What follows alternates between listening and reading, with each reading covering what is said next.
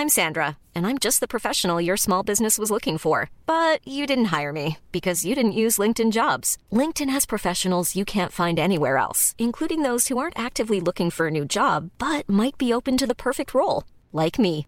In a given month, over 70% of LinkedIn users don't visit other leading job sites. So if you're not looking on LinkedIn, you'll miss out on great candidates like Sandra. Start hiring professionals like a professional. Post your free job on linkedin.com/people today. Eu sou Mário Persona e essas são as respostas que eu dei aos que me perguntaram sobre a Bíblia. Você escreveu dizendo que é um jovem convertido a Cristo, ainda vivendo com seus pais e em submissão a eles. Por isso é obrigado por eles a frequentar a igreja que eles frequentam. Você diz também que está ciente de todos os erros que pregam ali, por isso, durante os cultos, você se concentra em ler a Bíblia por si mesmo e evita prestar atenção no que o pregador diz. Procura ouvir apenas o ministério dos meus vídeos e de outros irmãos que congregam fora das denominações, mas a sua dúvida é se poderia ouvir também algum pastor que tenha uma doutrina mais bíblica para poder então se edificar. E aí você perguntou se eu ouviria o que diz um determinado pastor presbiteriano, que você citou o nome, não cabe citar aqui. Eu nunca ouvi nada do pregador que você mencionou, por isso eu não sei até onde as suas mensagens são totalmente bíblicas. Uh, sabendo que é um cristão tradicional, eu não teria problema de ouvir uma pregação evangelística dele, em uma gravação ou em um vídeo, mas eu não iria ao templo da sua denominação para escutá-lo porque aí eu estaria me associando com aquele sistema religioso. Certa vez, nos anos 80, viajando a trabalho, eu fui a um consulado da, da Jordânia conversar com o cônsul. Quando ele me cumprimentou, disse assim: Bem-vindo à Jordânia, Mário. Eu nunca mais me esqueci daquilo. Eu nunca tinha ido para a Jordânia, eu nunca tinha, não peguei um avião para chegar ali. Eu não estava mais no Brasil eu estava em território jordaniano, porque todo consulado é território do país que representa. Por isso é importante entender que quando nós estamos em território denominacional, nós estamos identificados com aquele sistema e tudo o que ele representa. De forma resumida, aqui vai o que eu penso do assunto de escutar ou não, ou ler ou não, o que algum pregador denominacional fala. Outros irmãos com os quais eu tenho comunhão podem pensar diferente do que eu, mas cada um tem o seu próprio exercício diante do Senhor e nós não podemos perder de vista que Cristo deu dons à igreja, aos salvos, independente de onde ou como eles estejam congregados. Negar isso seria negar a palavra, seria negar a unidade do corpo de Cristo. É claro que muitos desses dons estão contaminados com doutrinas de homens e às vezes até de demônios como nós somos bem alertados pela palavra de Deus. Um cristão sensato nunca iria baixar sua guarda diante das afirmações da palavra de Deus a respeito da ruína que se abateria sobre a cristandade nos últimos dias, e nós estamos nos últimos dias. A Timóteo, o apóstolo Paulo escreveu o seguinte: Sabe, porém, isto, que nos últimos dias sobrevirão tempos trabalhosos, porque haverá homens amantes de si mesmos, avarentos, presunçosos, soberbos, blasfemos, desobedientes a pais e mães, ingratos, profanos, sem afeto natural, irreconciliáveis, caluniadores, incontinentes, cruéis, sem amor para com os bons, traidores, obstinados, orgulhosos, mais amigos dos deleites do que amigos de Deus, tendo aparência de piedade, mas negando a eficácia dela. Destes afasta-te. 2 Timóteo 3, de 1 a 5. Considerando que no capítulo anterior, 2 Timóteo 2, ele estava falando da introdução do fermento da má doutrina na grande casa da profissão cristã, o capítulo 3 não está falando de pagãos, está falando de pessoas que professam a fé cristã, que professam ser cristãos. Veja algumas citações do capítulo anterior, do capítulo 3, do capítulo 2 de 2 Timóteo. Procura apresentar-te a Deus aprovado, como obreiro que não tem de que se envergonhar, que maneja bem a palavra da verdade, mas evita os falatórios profanos, porque produzirão maior impiedade. E a palavra desses roerá como gangrena, inclua-se aí também a palavra dos pregadores que têm má doutrina. Roerá como gangrena, entre os quais são Himeneu e Fileto, os quais se desviaram da verdade, dizendo que a ressurreição era já feita, e perverteram a fé de alguns. Todavia, o fundamento de Deus fica firme, tendo este selo: O Senhor conhece os que são seus, e qualquer que profere o nome de Cristo, aparte-se da iniquidade. Ora, numa grande casa, não somente há vasos de ouro e de prata, mas também de pau e de barro, uns para honra, outros, porém, para desonra. De sorte que se alguém se purificar destas coisas, será vaso para honra, santificado e idôneo para uso do Senhor, e preparado para toda boa obra. Foge também das paixões da mocidade, segue a justiça, a fé, o amor e a paz, com os que, com um coração puro ou purificados dessas coisas, invocam o nome do Senhor. E rejeita as questões loucas e sem instrução, sabendo que produzem contendas. E ao servo do Senhor não convém contender, mas sim ser manso para com todos, apto para ensinar, sofredor, instruindo com mansidão os que resistem, a ver se porventura Deus lhes dará arrependimento para conhecerem a verdade e tornarem a despertar, desprendendo-se dos laços do diabo em que a vontade dele, do diabo, estão presos. Isso está em 2 Timóteo 2, de 15 a 26. É um alerta grande para hoje, o tempo que nós vivemos hoje. Falando do que? Do mal que entrou na cristandade, desses homens corruptos que se dizem cristãos. Veja que Paulo iria avisar isso já quando se despediu dos, dos anciãos de Éfeso. Ele, ele disse a eles: Porque se introduziram alguns que já, perdão, essa é uma outra passagem, porque se introduziram alguns que já antes estavam escritos para este mesmo juízo, homens ímpios que convertem em dissolução a graça de Deus e negam a Deus, único dominador e Senhor nosso, Jesus Cristo. Introduziram onde? Se introduziram no meio dos cristãos. Veja como ele continua dizendo aqui: esses são manchas em vossas festas de amor, banqueteando-se convosco, apacentando-se a si mesmos, sem temor. São nuvens sem água, levadas pelos ventos de uma para outra parte. São como árvores murchas, infrutíferas, duas vezes mortas, desarraigadas, ondas impetuosas do mar que escumam as suas mesmas abominações, estrelas errantes para os quais está eternamente reservada a negrura das trevas. Isso foi quem escreveu, na verdade, foi Judas, uh, no seu, na sua carta, capítulo 1, versículo 4 e versículos também 12 ao 13. Ele está escrevendo dos que se introduziram no meio cristão, que participavam das suas festas de amor, e eram homens totalmente perdidos, não eram salvos. Eram, eram bodes, eram lobos no meio da, das ovelhas. Portanto, é esta cristandade na qual estamos inserido, inseridos. Um grande campo que mistura joio e trigo, falsos e verdadeiros, e muitos dos que são genuínos filhos de Deus estão associados a sistemas e pessoas com má doutrina e acabam assim contaminados por associação. A questão não é se estão pouco ou muito contaminados, porque contaminação é uma coisa que se alastra.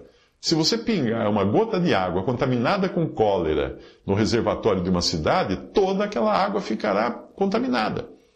Paulo já avisou que seria assim nos tempos que viriam após os tempos apostólicos, o que coloca em suspeição até mesmo os chamados pais da igreja, que viveram nos três primeiros séculos e dos quais se origina muitas das doutrinas abraçadas por sistemas católicos e protestantes.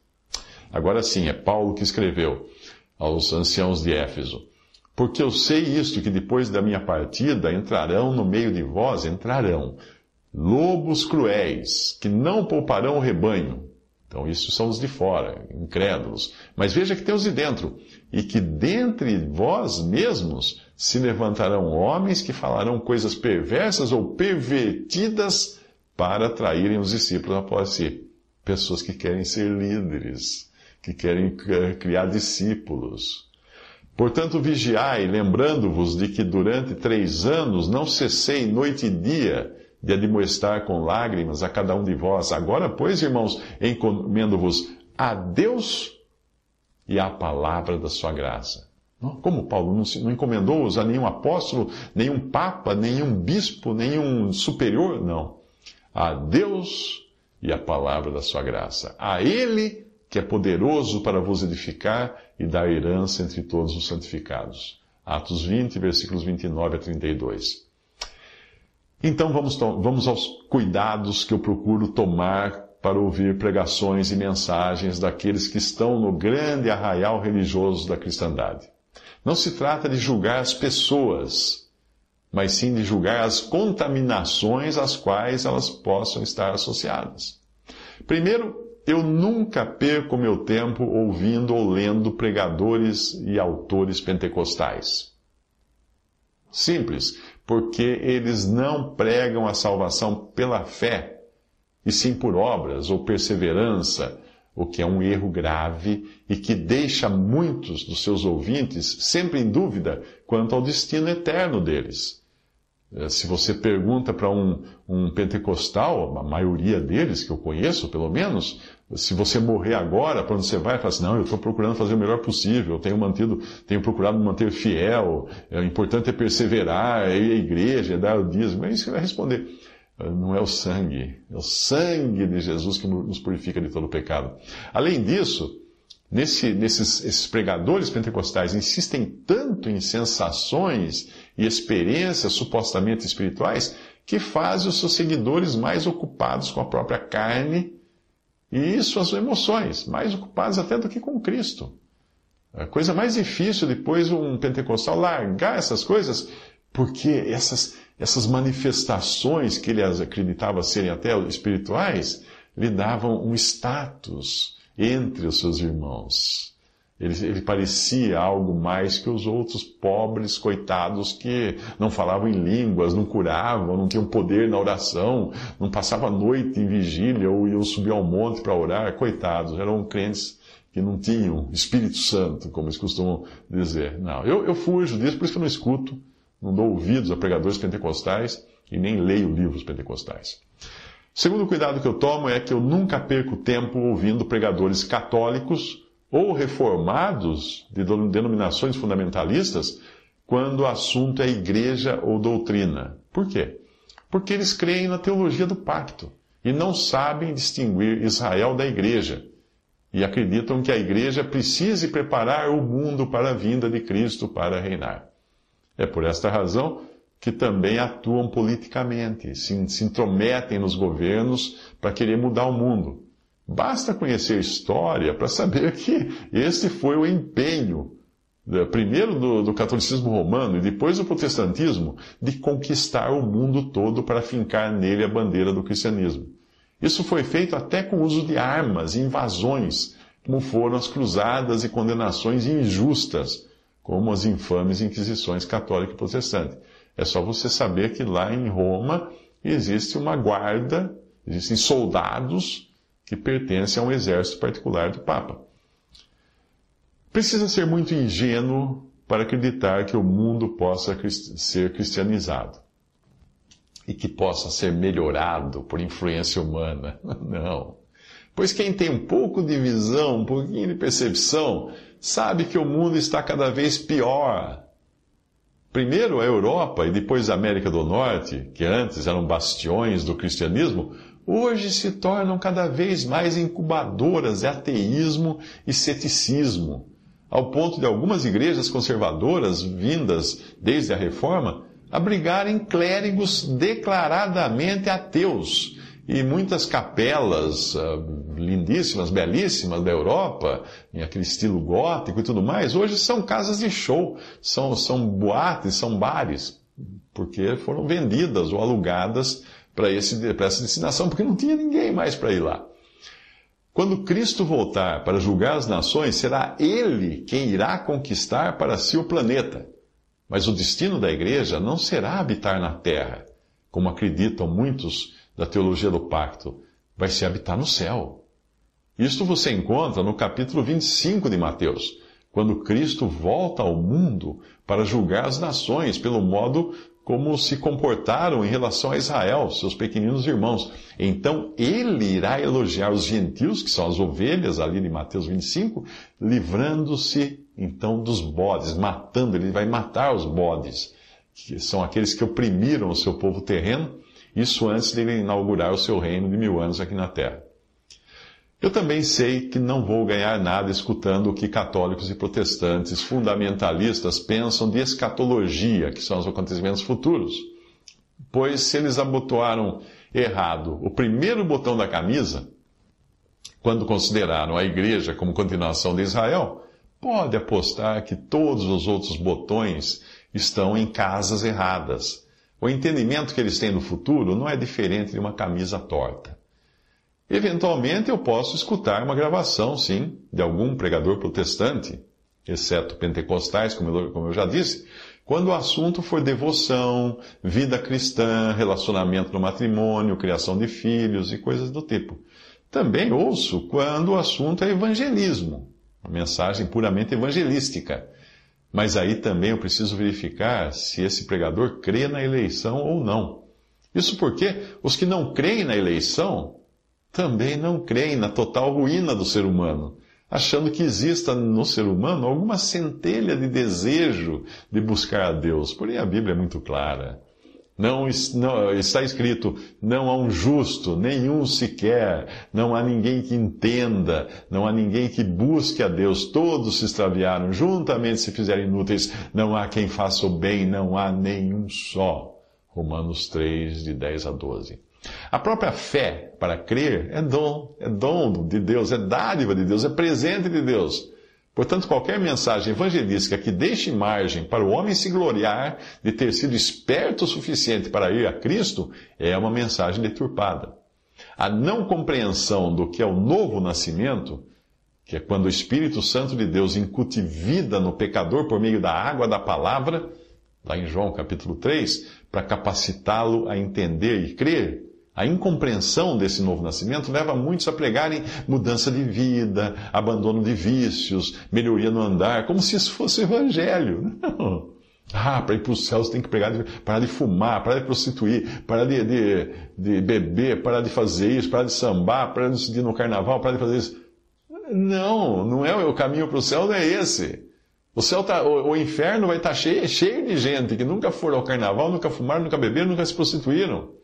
O caminho do céu vem pela fé em Cristo Jesus só. Um evangelho que convide o pecador a mudar de vida, seguindo leis, regras de conduta, é um evangelho anátema, é maldito. Como Paulo bem explicou aos Gálatas, ele escreveu: Mas ainda que nós mesmos ou um anjo do céu vos anuncie outro evangelho, além do que já vos tenho anunciado, seja anátema, seja maldito. Se a justiça provém da lei, segue-se que Cristo morreu de balde, ou morreu em vão. Escreve na mesma carta aos Gálatas, isso no capítulo 1, versículo 8 e capítulo 2, versículo 21. Porque pela graça sois salvos, por meio da fé. E isso não vem de vós. Olha aqui meu dedo, ó. Não vem de vós.